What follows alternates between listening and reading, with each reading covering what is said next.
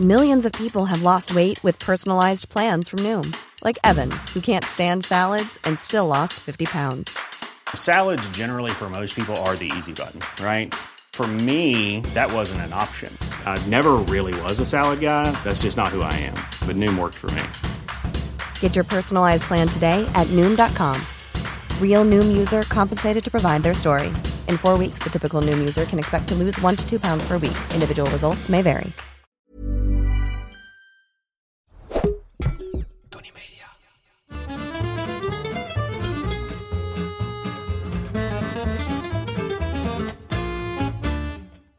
Ik ben Julius Jaspers en ik ben meer dan dol op eten. Iedere week pak ik één product uit mijn voorraadkast en zal jullie daar alles over vertellen. Vandaag zijn dat tonkabonen. Ja, ik start altijd met de persoonlijke klik, maar die heb ik eigenlijk niet echt met tonkabonen. Ik zie ze al jaren langskomen en dacht dat dat was omdat de chef vanille te duur vindt. Wat ook vaak het geval is. Ik vind de smaak best lekker en ze hebben ook best wel wat van vanille, maar ook nog een hoop andere smaak. Waarom ik erover begin? Omdat iemand op Insta reageerde met de vraag: Kun je eens wat meer over tonkabonen vertellen? Ik ben dus in de boeken gedoken en heb over het web gesurfd.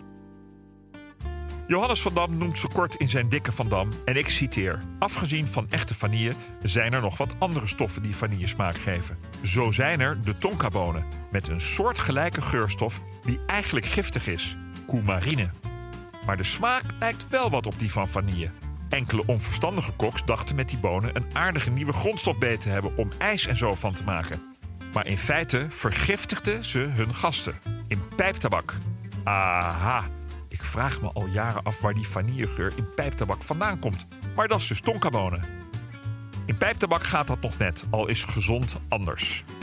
In een andere publicatie zegt dezelfde Van Dam dat het een soort vanillesurrogaat is, dat als vanillevervanger ooit chic werd gevonden. De tonkaboon is niet echt een peulvrucht om lekker een chili con carne mee te maken, tenzij je schoonmoeder komt eten. Dit venijnige boontje komt oorspronkelijk uit het noorden van Zuid-Amerika, maar wordt nu ook flink in Nigeria geproduceerd. De tonka geeft een sterk hooiachtig aroma af, maar is iets giftig. Beperkt gebruik dus. Vooral koks verwerken hem in toetjes.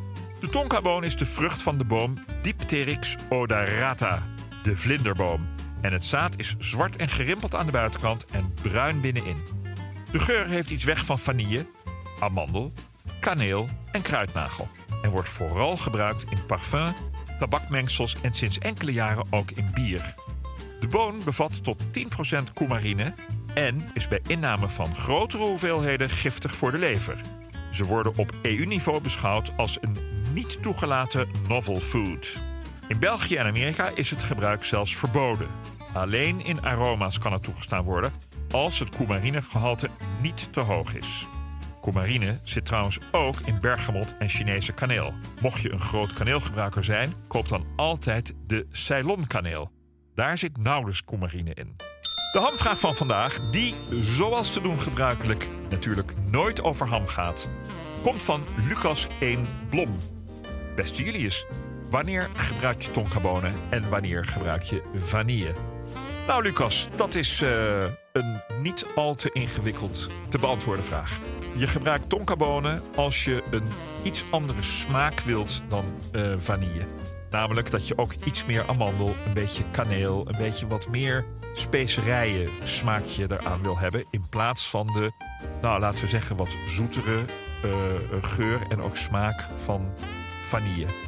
Uh, dat is één. Een tweede reden kan zijn uh, financieel. Een tonkaboon is wel wat goedkoper dan vanille. Hoewel ik schrok van die vijf bonen die wij kochten om een filmpje bij deze podcast te maken. Dat was toch zes piek voor een paar boontjes.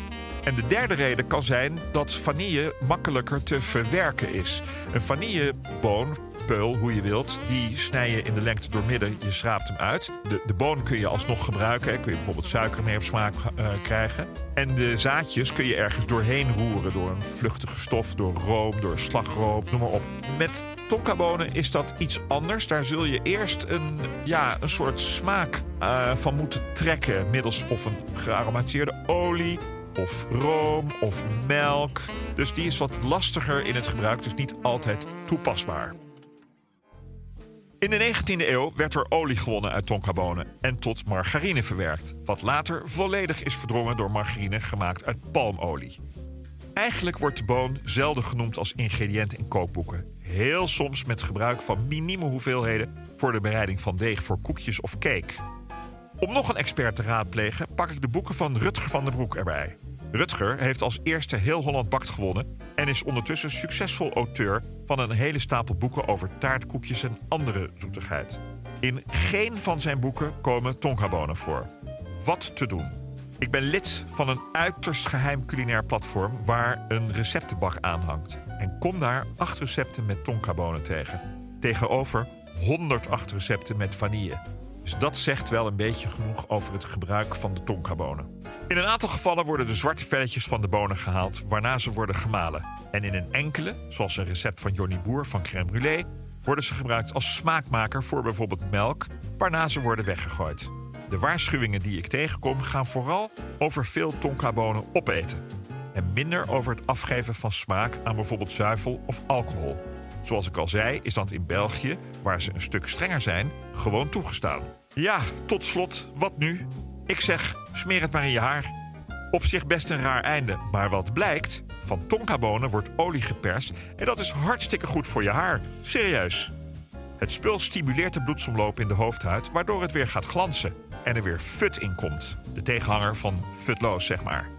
Ook vermindert het roos en stimuleert het de groei.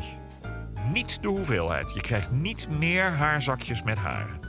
Het geheim van de chef, je zult het al snappen, gaat vandaag dus niet over tonkabonen. Die stop je nu gewoon in je shampoofles, maar over good old vanille. Daar kun je, ondanks de stevige prijs, niet genoeg van gebruiken. Maar ik zeg altijd maar, beter duur dan niet te koop. We gaan vanillesaus maken, van scratch, met vanille, suiker, melk en eieren. Heel voorzichtig, heel rustig aan, helemaal in de zen. Klik op de link in de beschrijving van deze aflevering voor het recept. Dat was hem over tonkabonen. Zeker niet alles, maar best wel wat. Wil je meer weten over iets in je voorraadkast? Stuur me dan een berichtje op Instagram. Of ik weet het al, of ik zoek het voor je uit. Maar ik geef altijd antwoord. De volgende keer heb ik het over Worcestershire sauce. Worcestershire Dag.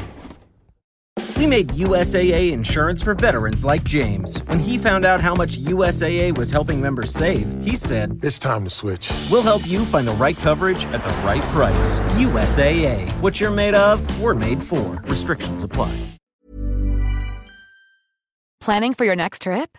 Elevate your travel style with Quince. Quince has all the jet setting essentials you'll want for your next getaway, like European linen, premium luggage options, buttery soft Italian leather bags, and so much more. And is all priced at 50 to 80% less than similar brands. Plus, Quince only works with factories that use safe and ethical manufacturing practices. Pack your bags with high-quality essentials you'll be wearing for vacations to come with Quince. Go to quince.com slash pack for free shipping and 365-day returns.